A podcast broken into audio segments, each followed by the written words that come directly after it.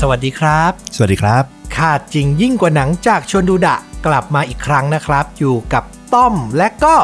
ฟลุกครับ เหมือนเดิมนะครับผมวันนี้ก็จะมาเล่าหนึ่งเรื่องราวฆาตกรรมที่เกิดขึ้นจริง และแนะนำภาพยนตร์ที่พอฟังเรื่องราวจบแล้วเนี่ย เราสองคนนึกถึงอยากจะแนะนำให้ไปหารับชมกันนะครับ วันนี้ก็ถึงคิวของฟลุกที่จะเป็นผู้เล่าเหตุการณ์ฆาตกรรมบ้าง อ่า เกริ่นนิดนึงเรื่องราวประมาณไหนวันนี้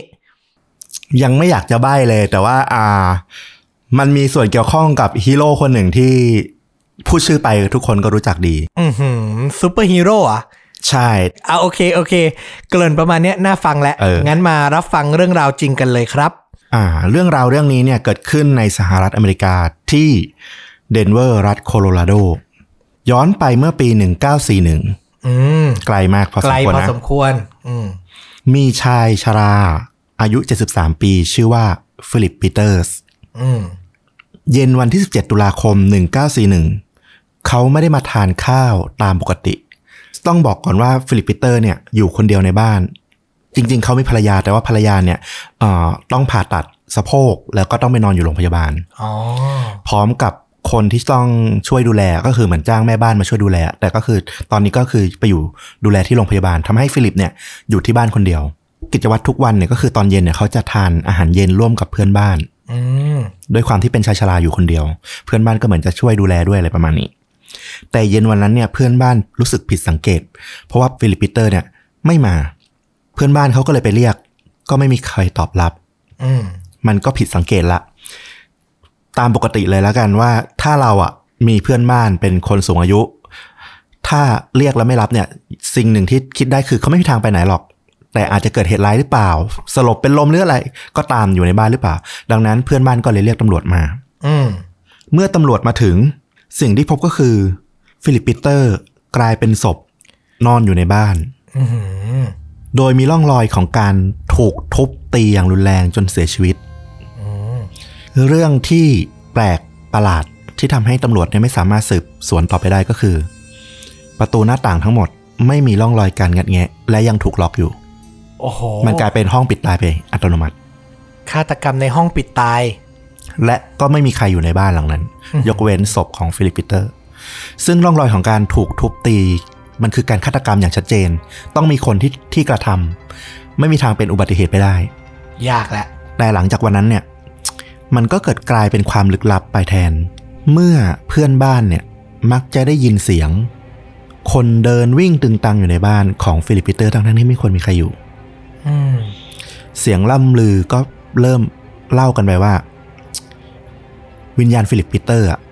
น่าจะยังอยู่ในบ้าน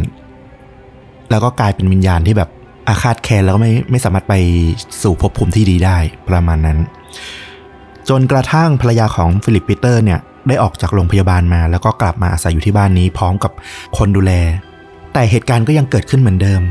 คนดูแลของภรรยาฟิลิปปีเตอร์เนี่ยต้องขอลาออกเพราะว่าอยู่ไม่ได้ ด้วยเหตุที่มักจะได้ยินเสียงแปลกๆ อยู่เสมอ อืม โดยเฉพาะในยามค่ำคืน สุดท้ายแล้วพอผู้ดูแลเนี่ยไม่สามารถอยู่ทำงานได้เนี่ยภรรยาของฟลิปปิเตอร์ก็เลยจำเป็นต้องย้ายไปอยู่กับลูกที่รัฐอื่น แล้วก็ทิ้งบ้านหลังเนี่ยไว้เป็นบ้านล้าง อืม แต่เสียงประหลาดประหลาดๆที่คล้ายกับกิจกรรมของคนเนี่ยอยู่ในบ้านหลังเนี่ยก็ยังคงได้ยินอยู่สำหรับเพื่อนบ้านอยู่เสมอ น่ากลัวนะ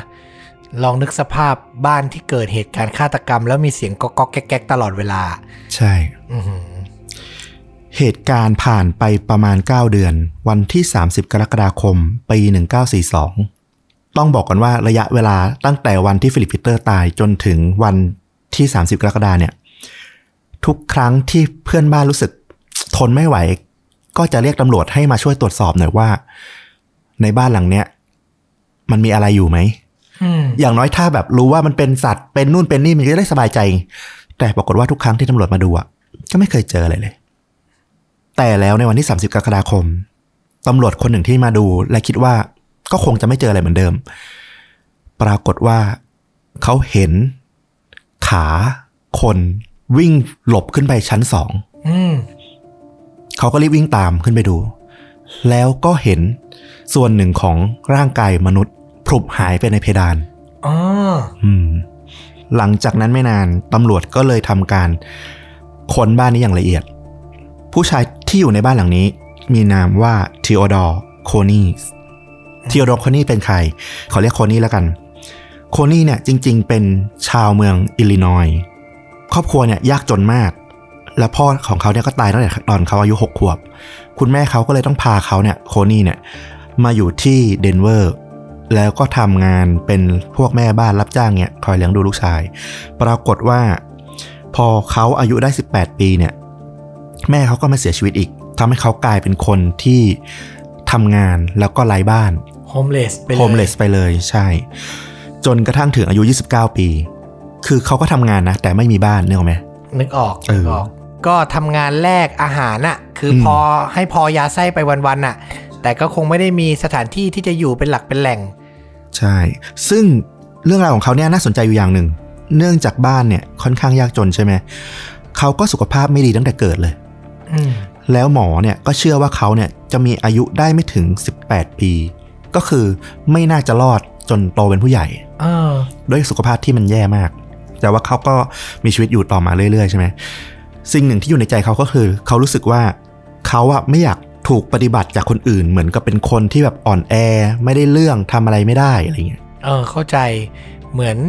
มีคนมาบอกเราทั้งชีวิตว่าเราอ่อนแอ เราอยู่ได้ไม่เท่าไหร่หรอก เวลาโดนย้ำย้ำย้ำย้ำเข้าไปอ่ะ มันก็จะยิ่ง ใช่ มันทำให้เขาเนี่ยไม่อยากพบปะผู้คน ไม่อยากไปยุ่งกับใคร นี่อาจจะเป็นส่วนหนึ่งที่ทำให้เขากลายเป็นคนไร้บ้านก็คือ เขาไม่ได้ต้องการมีครอบครัวมีอะไรอะ อืม อยากอยู่แปลกแยกคนเดียวไป อืม ในเดือนกันยายนปี 1941 ก่อนเกิดเหตุที่ฟิลิปปีเตอร์ตายเนี่ย โคนี่ก็ตั้งใจจะไปขอบริจาคสิ่งของแล้วก็อาหาร จากฟิลิปปีเตอร์ซึ่งเป็นคนที่รู้จักกันห่าง อืม ๆด้วยความที่ยากจน แต่วันนั้นปรากฏว่าปีเตอร์ไม่ได้อยู่บ้าน สิ่งที่โคนี่ทำก็คือ เขาเห็นว่าบ้านของปีเตอร์อะมันไม่ได้ล็อก เขาก็เลยแอบเข้าไปเพื่อไปหาอาหาร แล้วก็สิ่งของกะว่าขโมยแล้วก็เอาไปทานไปใช้ พอประทังชีวิตแหละ พอประทังชีวิต แต่ระหว่างที่กำลังหาอาหารแล้วก็เศษเงินอยู่ในนั้นน่ะเขาก็ดันไปพบว่ามันมีเพดานบริเวณเหนือตู้เสื้อผ้าเป็นช่องเล็กๆสำหรับขึ้นไปบนใต้จั่วสำหรับบ้านของฝรั่งมันจะมีห้องใต้หลังคาใช่ไหม อ่า ซึ่งมันไม่บางทีห้องใต้หลังคาไม่ได้เป็นห้องที่แบบเอาไว้พักอาศัย เอาไว้เก็บของนู่นนี่นั่นอ่ะ มันไม่ได้ให้คนอยู่ บางบ้านก็จะแคบมาก ก็คือบ้านของคุณปีเตอร์เนี่ย ไม่ได้มีห้องใต้หลังคาเป็นกิจจลักษณะเหมือนในหนังที่เราเคยเห็น มันเป็นแค่ใต้จั่วที่เล็ก เออ ๆ นึก เก็บ สภาพ ข แบ อง บ ได้เล็กๆ น้อย นึกสภาพเป็นใต้จั่วดีกว่า ๆอืมอืมอืม แต่คนนี้อ่ะเห็นอ่ะ อย่างที่บอกเมื่อกี้เขาไม่อยากพบเจอใคร อืม ด้วยความที่เป็นคนอ่อนแอแล้วก็ตัว น่าจะรูปร่างเล็กอยู่ละเขาก็เลยปีนแล้วก็แอบอยู่บนจั่วหลังคานั้นอ่ะ อืมเราว่ามันไม่ใช่การอยากอยู่คนเดียวละมันเริ่มเป็นอาการทางจิตแล้วล่ะ คิดว่าเขาน่าจะมีแหละ ก็คือหนึ่งขาดพ่อตั้งแต่เด็ก แม่ดูแลมาแล้วก็มาเสียชีวิต แล้วเขาก็ถูกคนรอบข้างมองว่าเป็นคนที่อ่อนแอนู่นนี่นั่น เป็นตัวประหลาดแหละอ่ะ ใช่ พูดกันตร อื ง ม ๆ มันไม่เหลือใครให้ยึดเหนี่ยวแล้วด้วยอ่ะ เขาแอบซ่อนอยู่ในช่องหลังคาเนี่ยห้าสัปดาห์ โดยที่ฟิลิปปีเตอร์ไม่รู้เลย โห จนวันที่ 17 ตุลาคมที่เราเริ่มเรื่องมาเนี่ยฟิลิปปีเตอร์เนี่ยลงมาที่ห้องครัวระหว่างกลางดึก แล้วก็พบเห็นโคนี่เนี่ยกำลังยืนอยู่หน้าตู้เย็น เพื่อหาอะไรทาน ซึ่งเขาคงแอบลงมาตอนกลางคืนเพื่อมาหาอะไรทานทุกวันปีเตอร์เนี่ยก็ตกใจแล้วคิดว่าเป็นขโมยแน่ๆ ก็เลยเอาไม้ฟาดไปที่โคนี่ไม้เท้าของเขาเนี่ย แต่โคนี่เนี่ยเขาก็เจอปืนพกเก่าๆที่อยู่ในบ้านเนี่ย แล้วเขาก็ถือมาเป็นอาวุธ แล้วก็เลยฟาดไปที่ฟิลิปปีเตอร์กลับ อืม จนกระทั่งปืนน่ะซึ่งมันเก่าอยู่แล้วมันแตก โโห คือมันต้องตีแรงมากนะ หลังจากที่ฟิลิปปีเตอร์ล้มลงไปเนี่ย โคนี่อ่ะยังเอาคว้าเตาอบเหล็ก ลักษณะให้นึกถึงแบบเตารีดแบบโบราณที่ใส่ถ่านข้างในอ่ะ อ่า เออแต่มันคือเตาอบที่เป็นเหล็ก ม ก็คือจะหนักแล้วก็ใหญ่พอสมควร โคนี่อ่ะใช้เตาอบเหล็กเนี่ย ทุบตีปีเตอร์ จนเสียชีวิต สภาพอ่ะศพของปีเตอร์มันเลยกลายเป็นแบบค่อนข้างจะ รุนแรง รุนแรงสาหัสก็น่าจะไม่ธรรมดา อืม หลังจากที่เขาฆ่าฟิลิปปีเตอร์แล้วเนี่ย เขาก็ปีนกลับเข้าไปอยู่ที่ห้องใต้หลังคาเหมือนเดิม แล้ว หลังจากนั้นลองนึกสภาพ 9 เดือน ช่วงแรกๆที่ภรรยาของฟิลิปปีเตอร์กลับมาบ้าน มันก็ยังโอเค ยังมีคนหุงหาอาหารทำนู่นทำนี่ใส่ตู้เย็น เขาก็ยังแอบลงมากินได้ แต่หลังที่ภรรยาฟิลิปปีเตอร์ไม่อยู่บ้านแล้วเนี่ย แล้วกลายเป็นบ้านล้างอะเขาอยู่มาได้ยังไง นั่นน่ะสิ โดยไม่ออกไปไหนด้วย ไม่ออกเหรอ ใช่ ไม่แอบไปออกไปหาอะไรกินข้างนอกด้วย ไม่ออกไปไหนเลย เฮ้ย แล้วอยู่ได้ไง คุณตำรวจที่เขาจับโคนี่ได้เนี่ย ได้ให้สัมภาษณ์กับหนังสือพิมพ์ท้องถิ่นว่า ผู้ชายคนหนึ่งเนี่ยจะต้องเป็นแมงมุมเท่านั้นแหละ ที่จะอาศัยอยู่บนนั้นได้ ยาวนานขนาดนี้ อืม คำที่เขาใช้ในหนังสือพิมพ์ตอนนั้นนะคือสไปเดอร์แมนเลย ซึ่งตอนนั้นการ์ตูนยังไม่เอ่อเกิดขึ้นนะ เออ การ์ตูนสไปเดอร์แมนเนี่ยเกิดขึ้นปี 196 กว่ากว่าๆไอันนี้เกิด 1940ที่42 ประเด็นคือเขาไม่ได้แอบลงมาใช้ชีวิตข้างล่างด้วย ใช่ เขาอยู่บนห้องใต้หลังคาอย่างนั้น ใช่ เรียกว่าห้องใต้หลังคาก็ไม่ได้ อยู่ใต้จั่ว ใต้จั่วซอกแคบๆของจั่วหลังคาเออนึกออกใช่ไหม นึกออก อืม โอ้โห แล้วอยู่ได้ยังไงอ่ะ นั่นแหละเป็นสิ่งที่ประหลาดที่ทุกคนค่อนข้างประหลาดใจว่า นอกจากสภาพของความแคบ ความอับชื้น ความที่มันไม่ใช่สิ่งที่มนุษย์จะไปอยู่อะแล้วระยะเวลายาวนานขนาดนั้นอะทำให้ตำรวจขนาดนั้นเขาว่าเป็นสไปเดอร์แมน อืม เราอาจจะมองว่าเขาไม่ได้เป็นคนที่มีจิตใจชั่วร้ายเป็นฆาตกรตั้งแต่แรกอยู่แล้วก็ได้ เขาก็สารภาพทุกอย่าง แล้วก็ถูกตัดสินจำคุกตลอดชีวิต ที่เรือนจำรัฐโคโลราโดนั่นแหละ อืม เขาติดคุกอยู่นาน 23 ปี จนวันที่ 16 พฤษภาคม 1967 เขาก็เสียชีวิตในโรงพยาบาลที่เรือนจำในวัย 85 ปี โอ้โห คำแรกที่บอกว่าเขาอยู่ได้ไม่เกินอายุ 18 สุดท้ายอยู่ถึง 85 นะ ใช่ แล้วไม่ใช่อยู่แบบปกติดีๆด้วยนะ ล้มลุกคลุกคลานมาตลอด ใช่ อืม ฟังแล้วรู้สึกว่าดีไม่ดีนะ ส่วนตัวนะ คุกอาจจะเป็นคำตอบของเขาด้วยซ้ ใช่ คิดว่า ำ ถูกไหม เออ มันยังเป็นหลักเป็นแหล่ง มีที่นอนมีอาหาร ตรงนี้อาจจะมีข้อถกเถียงว่าแบบเราพูดเหมือนว่า เขาอาจจะแบบถูกอาจจะอะไรเงี้ย แต่อยากให้มองจุดหนึ่งแล้วว่าต้อมกับเราเห็นเหมือนกัน คือ เราว่าเขาน่าจะเป็นคนป่วยมากกว่า คนทำผิด จริง คือเราไม่ได้พูดว่าเขาถูกเขาทำถูกนะ คือการฆ่าคนมันไม่มีทางถูก อยู่แล้ว แต่ว่าถ้ามองจากมูลเหตุตั้งแต่จุดเริ่มต้นของชีวิตเขาอะ่ะ อืม มันก็พอจะเข้าใจได้อะ่ะ คือชีวิตเขาไม่อยากให้ใครข่มเหงอะ่ะ แล้วเสี้ยววินาทีนั้นเขาถูกคุณปีเตอร์ทำร้าย ด้วยความรุนแรง ด้วยความตกใจ ด้วยหลาย ๆ อย่าง มันก็คงทำให้สุดท้ายเขาก็ตัดสินใจทำไปอย่างนั้น แต่มันก็ยิ่งขับให้เด่นชัดนะว่าเขามีปัญหาทางจิต จากการกระทำอันรุนแรงเกินมนุษย์ปกติของเขาอะ่ะ ก็ยิ่งทำให้รู้สึกเลยนะ แต่เราก็เชื่อว่าในยุคนั้นน่ะ194041 การวิเคราะห์ทางจิต หรือการรักษาทางจิตมันยังไม่ได้พัฒนาเท่าในยุค ปัจจุบันหรือในยุค 10-20 ปีนับถอยหลังไปอย่างเงี้ย นักโทษยังไม่ได้ถูกแยกมาวิเคราะห์ทางจิต เป็นเรื่องเป็นราว มันก็เลยอาจจะทำให้สุดท้ายเขาต้องอยู่ในเรือนจำร่วมกับนักโทษปกติ ใช่ ก็มองอย่างนั้นเหมือนกัน อืมนะครับ แต่ก็น่าเศร้าอ่ะ คุณตา คุณตาใช่ไหม คุณตา ปีเตอร์ อยู่คนเดียวแล้วก็สุดท้ายก็ต้องเสียชีวิตไปคนเดียวแบบน่าสงสาร ใช่ อืม สำหรับหนังที่นึกถึงนะ ไม่ใช่สไปเดอร์แมน เออ ไม่ใช่ กำลังจะบอกเลยอย่าแนะนำสไปเดอร์แมนนะ ไม่ใช่ไม่ใช่ ไม่แล้วอันนี้มันเป็นที่มาของสไปเดอร์แมนคือหมายถึงว่ามันเป็นที่มาของคำว่าสไปเดอร์แมน น่าจะเป็นครั้งแรกอะที่มีการใช้คาว่าสไปเดอร์แมนอะ ในแบบวงกว้างหรือเปล่า อันนี้มันเป็นคดีที่น่าจะดังในรัฐมากกว่า อาจจะไม่ได้เป็นที่ดังระดับประเทศ คือมันก็ไม่ได้ถูกยืนยันว่าเป็นที่มาในการนำชื่อไปใช้เป็นซูเปอร์ฮีโร่ถูกไหม อ่า ไม่มีที่มาแบบแบบทางการชัดๆว่า เออเนี่ย ได้ไอเดียได้อะไรเงี้ย แต่มีข้อสังเกตนิดหนึ่งว่าหนึ่งสไปเดอร์แมนสองมีตัวละครชื่อปีเตอร์อยู่ในเรื่องราวฆาตกรรมครั้งนี้ อ๋อ ก็มีคุณตาปีเตอร์ ใช่ แล้วก็มีการใช้คำว่าสไปเดอร์แมน สไปเดอร์แมนนี่ก็คือปีเตอร์ปาร์เกอร์ เกี่ยวข้องกันหรือเปล่า คือข้อมูลไม่ยืนยันแต่น่าสนใจ แค่ตั้งข้อสังเกตแล้วกัน ตั้งข้อสังเกตแล้วกัน แล้วก็ถ้าจะมองว่าตัวโคนี่เนี่ยมีความบกพร่องในการเจริญเติบโตตั้งแต่วัยรุ่นตั้งแต่เด็กเนี่ยแล้วมันก็กลายเป็นปมคล้ายๆกับของปีเตอร์ปาร์เกอร์ที่เสียคุณลุง เหมือนเขาเสียคุณพ่อคุณแม่ แล้วก็ถูกมองว่าอ่อนแอ เรามองอีกมุมหนึ่งคือเรื่องจริงอ่ะสมมติถ้ามันเกี่ยวพันจริง ๆ นะ เรื่องจริงคือเขาทำร้ายคุณตาคุณลุงที่เหมือนเขาก็พึ่งพิงอยู่ เพราะมันอยู่ในบ้านเขา ในการ์ตูนมันก็เลยปรับให้เขากลายเป็นผูกพันกับคุณตาหรือคุณลุงเนี่ย อันนี้คือสมมติฐานว่าสมมติว่าถ้ามันเกี่ยวข้อง เออ ปรับให้มันผูกพันกัน แล้วก็สุดท้ายเขาก็เสียคุณตาคุณลุงไป แล้วก็เติบโตมาเป็นซูเปอร์ฮีโร่เอ้ยมันก็แอบ make sense นิด อืม เออ แต่มันหาไม่มีหลักฐานความเชื่อมโยงไง ๆ ไม่ยืนยันนะครับ อันนี้ฟุ้งไปเอง ฟุ้งไปเอง อ่านะครับ แต่หนังที่นึกถึงอ่ะ อาจจะหาดูยากนิดนึง อืม หนังของคิมคีดุก โอ้โหสายโหด ผู้กำกับเกาหลีสายโห ใช่ ด เพิ่งเสียชีวิตจากโควิดไปเมื่อ ใช่ค ต้น รับ ปี อ่า ชื่อเรื่อง T Ion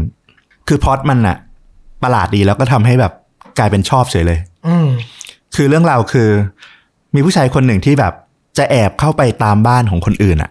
อืม แล้วแอบไปเหมือนแบบใช้ชีวิตเป็นเจ้าของบ้านอะ อ๋อ โดยที่เจ้าบ้านเขาจะไม่รู้อะเขาก็จะย้ายบ้านไปเรื่อยๆอะไปแอบใช้ชีวิตทำนู่นทำนี่เหมือนเป็นเจ้าของบ้านแล้วก็ย้ายบ้านเปลี่ยนไป แต่บังเอิญไปเจอบ้านหลังหนึ่ง ซึ่งเป็นบ้านของคู่สามีภรรยา ซึ่งตัวสามีเนี่ยชอบใช้ความรุนแรงกับภรรยาทำให้เขารู้สึกเกิดสงสารตัวภรรยา แล้วก็เหมือนแอบช่วยเหลือจนกระทั่งทั้งคู่มีใจให้กันแล้วก็เหมือนกลายเป็นชู้อะแล้วก็อาศัยอยู่ในบ้านหลังนั้น โดยที่ตัวสามีไม่รู้เรื่อง อ๋อหมายถึงว่าสุดท้ายแล้วภรรยาก็ค้นพบว่าคนนี้แอบอยู่ในบ้าน ใช่ แต่ไม่ได้ไล่ไล่ออกไป อืม กลายเป็นว่าแอบช่วยเหลือกัน ใช่ โอ้โห เป็นพล็อตที่แหวก แต่ว่าถ้าบอกว่าเป็นคิมคีดุกก็ไม่แหวกก็เข้าใจได้ มันมันเหวอตอนท้ายอีกนิดนึง อืม สปอยไหมเนี่ย มันเป็นหนังที่แบบ จะรู้ไปก็ไม่ได้ต่างจากเดิมเท่าไหร่อ่ะ เอางี้ คุณผู้ฟังคนไหนไม่ชอบการสปอยก็จบคลิปตรงนี้ครับ ตรงนี้แนะนำเรื่องนี้ลองไปหาดู เรื่องนี้ลองไปหาดู Three Iron เลข 3 ขีดต่อด้วย Iron ใบปิดเนี่ย เห็นปุ๊บคนน่าจะคุ้นอะ่ะ อืม คือเป็นภาพของหญิงสาวเนี่ยกอดกับสามี อืม แต่ว่าแอบไปจูบกับผู้ชายอีกคนหนึ่งข้างหลังอะ เออ เออเนี่ยคือคุ้นๆเลยลองเซิร์ชดูนะครับอ่ะสำหรับคนที่ฟังสปอยได้ฟังต่อเชิญฟลุกครับ ก็คือสุดท้ายอ่ะตัวสามีก็จับได้ อืม เออ แล้วก็เหมือนซ้อมแล้วก็ส่งตัวเรียกเป็นพระเอกแล้วกัน อืม ให้ตำรวจจับไป แล้วก็โดนติดคุก อืม แต่พระเอกเนี่ยอยู่ตอนอยู่ในคุกอะเกิดอะไรขึ้นรู้ป่ะพระเอกแม่งฝึกวิชาเว้ย ฝึกวิชา คือในห้องเขาโดนขังเดี่ยว อ่า แล้วเขาเหมือนแบบฝึกจนแบบผู้คุมอ่ะ เข้ามาในห้องอ่ะ แล้วหาเขาไม่เจออ่ะเหมือนเขาหายล่องหนไปอ่ะ ฮะ ทั้งนั้นจริงๆอ่ะเขาแค่ย่องแล้วก็หลบมุมสายตาไปอยู่หลังผู้คุมทุกครั้งที่แบบหันนะ อ๋อ เออนึกออกใช่ไหม คืออยู่ในจุดบอดอะ เออ มองไม่เห็น จากตอนแรกเนี่ย พระเอกแค่เป็นพวกย่องเบาที่แอบไขเข้าบ้านคนอื่น แล้วก็ไปซ่อน ซ่อนแบบจริงจังเหมือนโคนี่ที่เล่าเนี่ยก็ไปหาตามมุมตามหลบอะไรเงี้ยให้เจ้าของบ้านไม่เจอ แต่ตอนเนี้ยคือต่อให้อยู่ในพื้นที่เดียวกันอ่ะ อยู่ใกล้กันเนี่ยก็ไม่เห็น คือไร้ตัวตนโดยสมบูรณ์แบบ เออ หลบแบบไร้ตัวตนแบบ ใช่ completely เลย แล้วพอเขาครบอายุเอ่อครบโทษอ่ะ ก็คือออกมาจากเรือนจำนั่นแหละ ก็ตามที่คิดว่าจะเกิดขึ้น กลับมาอยู่บ้านหลังเดิม ใช่ โดยสามีไม่เห็นแน่นอน เพราะฝึกวิชามาแล้ว ใช่ โอ้โหยโคตรคิมคีดุก ใช่ คือพล็อตอะมันฟังดูประหลาด แต่ถ้าตีความจริง ๆอะการไม่มีตัวตนการอะไรอย่างเงี้ย อืม คือมันหนังคิมคีดุกมันต้องตีความสองชั้นสามชั้นอะคือถ้าดูเอาสนุกเฉยๆ มันก็จะได้ความแบบ เออเวียดดีว่ะ แปลกๆดี แต่ว่าถ้าตีความจริง ๆ โห มันซ่อนอะไรไว้เยอะคิมคีดุกหนังเขาใช้ได้ แต่สำหรับเราเราก็ดูไม่เข้าใจร้อยเปอร์เซ็นต์นะหนังเขาเนี่ยยอมรับเลย แต่เรื่องเนี้ยถือว่าค่อนข้างดูง่าย อ่า ถ้าจะเริ่มต้นกับเรื่องไหนก็ควรจะเป็นเรื่องนี้ เรื่องนี้ถือว่าดูง่าย อ่านะครับผมเออน่าสนใจ จริง ๆ อ่ะทีไอรอนอ่ะ จะบอกว่าบางจุดของเรื่องนี้ มันก็ไปได้กับเรื่องพาราไซได้เหมือนกันนะ อืม ปรสิตอ่ะ ที่มีคนอยู่ในบ้านอ่ะ โดยที่เจ้าของบ้านก็ไม่รู้เรื่องอ่ะ จริงจริง แล้วถ้าหนังไทยมันมีเรื่องหนึ่ง ถ้าพูดชื่อไปอ่ะบางคนอ๋อบางคนแบบงงว่าคือเรื่องอะไรวะ พี่ศูนย์สี่เจ็ดแต่เพียงผู้เดียวหนังของพี่คงเดช เออ ตอนที่แบบยังอินดี้จ๋าๆนะ อ่าอันนี้ไม่คุ้น เอออั อันนี้เราก็ไม่คุ้น พระเอกที่แสดงนำคือพี่เล็กลิซี่คาเฟ่ อื้อหืออเจ้าพ่ออินดี้เลย เนื้อเรื่องก็ประมาณนี้เลยก็คือ พี่เล็กเป็นช่างทำกุญแจอะไรประมาณเนี้ย แล้วก็มีงานอดิเรกคือย่องเข้าไปในบ้านคนอื่น แล้วก็ไปทำตัวเหมือนเป็นเจ้าของบ้าน เป็นงานอดิเรก จริง ๆพล็อตนี้นี่มันอินเตอร์เนชั่นแนลเหมือนกันนะ เจ้าพ่ออันดับหนึ่งในใจเราอย่างคริสโตเฟอร์โนแลน เออ ภาพยนตร์เรื่องแรกเขา The Following ก็พล็อตนี้เลยนะ แอบเข้าไปดูห้องคนอื่น ห้องหญิงสาวที่ตัวเองชอบอะไรเงี้ย เออ มีมุมน่าสนใจอยู่ พล็อตที่มีความน่าสนใจอยู่ คือการสวมรอยชีวิตคนอื่น ตามดูชีวิตคนอื่น โดยที่เขาไม่รู้ตัวอะไรอย่างเงี้ยเนาะเออ มันมีความมิสเทอรี่อยู่ เออ ก็นึกออกว่ามันทำให้น่าสนใจได้ ตีความได้หลากหลายแง่มุม แต่ถ้าแนะนำลองดู t i o n อ่านะครับ ก็เอาระดับ global เอาระดับเอเชียก็คิมคีดุกทรีไอรอน อืม ถ้าดูหนังพี่คงเดชเคยดูหนังพี่คงเดชแล้วชอบ ก็ลองเรื่องแรกของแกสมัยอินดี้แต่อย่าหวังว่ามันจะสนุกซาบซึ้งเป็น Where We Belong ของน้องน้องเจนนิด BNK อะไรอย่างนั้นนะ บอกก่อนเลยว่าขั้นหนัก ก็อย่างที่บอกมันเป็นหนังอินดี้หนังทดลองอะเนาะ ใช่ เออเพราะฉะนั้นก็ลองดูเลือกได้แต่นั่นแหละเรื่องรสนิยมเรื่องความชอบมันตัดสินกันไม่ได้แล้วแต่คนนะครับ ก็ถือว่าแนะนำหนังไปที่ใกล้เคียงกับเรื่องจริงที่เล่ามา อันนี้ใกล้เคียงจริง มันคือการแอบเข้าไปอยู่ในพื้นที่ของคนอื่นอะ อืม เออ โดยไม่ให้เขารู้เรื่องรู้ราวเลยอะเออ น่าสนใจมาก ๆ นะครับ ก็จบไปอีกหนึ่งเอพิโซดกับค่าจริงยิ่งกว่าหนังนะครับ ฝากช่องชวนดูดาวไว้เหมือนเดิม กด Subscribe กดกระดิ่งด้วยนะครับสำหรับผู้ที่ติดตามใน YouTube นะครับ b l o g i t Spotify Facebook ยังตามกันได้เหมือนเดิม แต่อาจจะลงคลิปช้ากว่า YouTube สักเล็กน้อยเนาะเพราะตอนนี้เรามุ่งเป้าอยากจะเน้นไปที่ YouTube เป็นหลักแหละ เพราะมันได้ผลตอบรับค่อนข้างดีนะครับ อืม ก็ขอบคุณที่สนับสนุนกันมาถึงตรงนี้นะครับ แล้วก็ฝากติดตามกันไปเรื่อยๆ ครับสำหรับคลิปนี้ สวัสดีครับ สวัสดีครับ